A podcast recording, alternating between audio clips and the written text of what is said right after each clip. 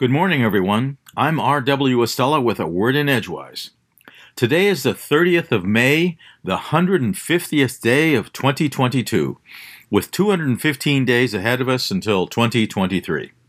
Today is Memorial Day, formerly also known as Decoration Day, when we in America remember our fallen veterans. Today in 1431, during the Hundred Years' War, 19 year old Joan of Arc was burned at the stake by an English dominated tribunal in Rouen, France.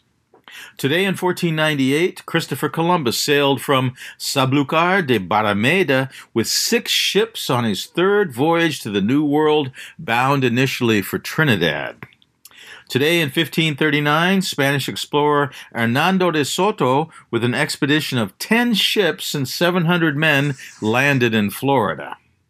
Today in 1883, the Brooklyn Bridge opened. Today in 1922, the newly completed Lincoln Memorial was dedicated by U.S. Chief Justice William Howard Taft in front of 50,000 attendees.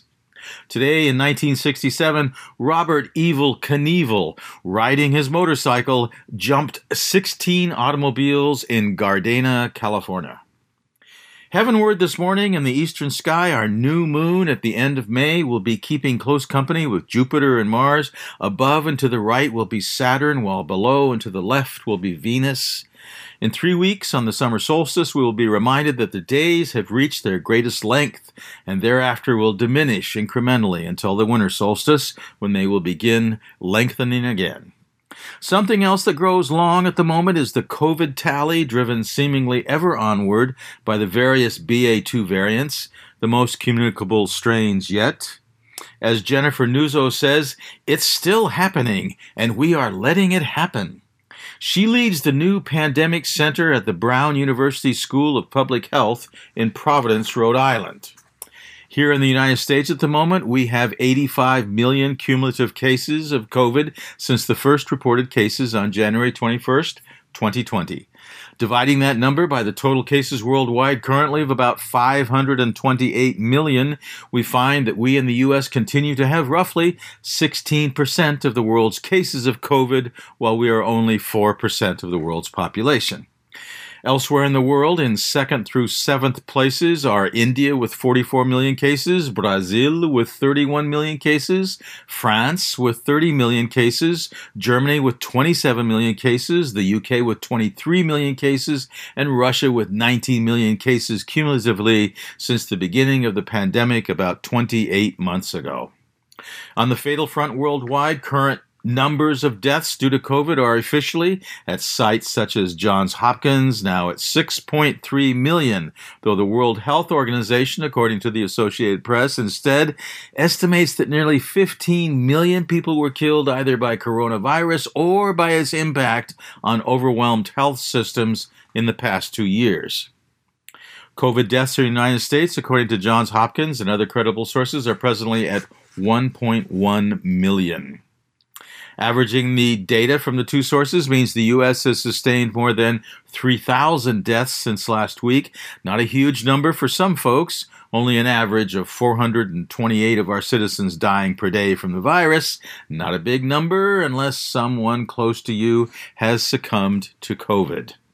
No matter what, however, the United States continues to be the world leader in COVID's horrific toll. Worldwide, more than 11.5 billion doses of vaccine have been administered.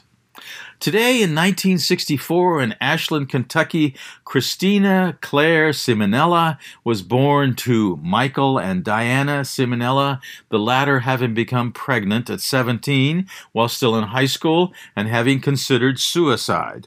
But the couple married and Christina was born the week of Diana's graduation.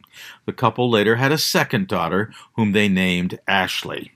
After Michael finished college, he became a video producer in Los Angeles, and not long after, the Simonella marriage ended in 1972, with Diana regaining her maiden name, Judd, and changing her first name to Naomi, from the Bible story of Ruth and Naomi.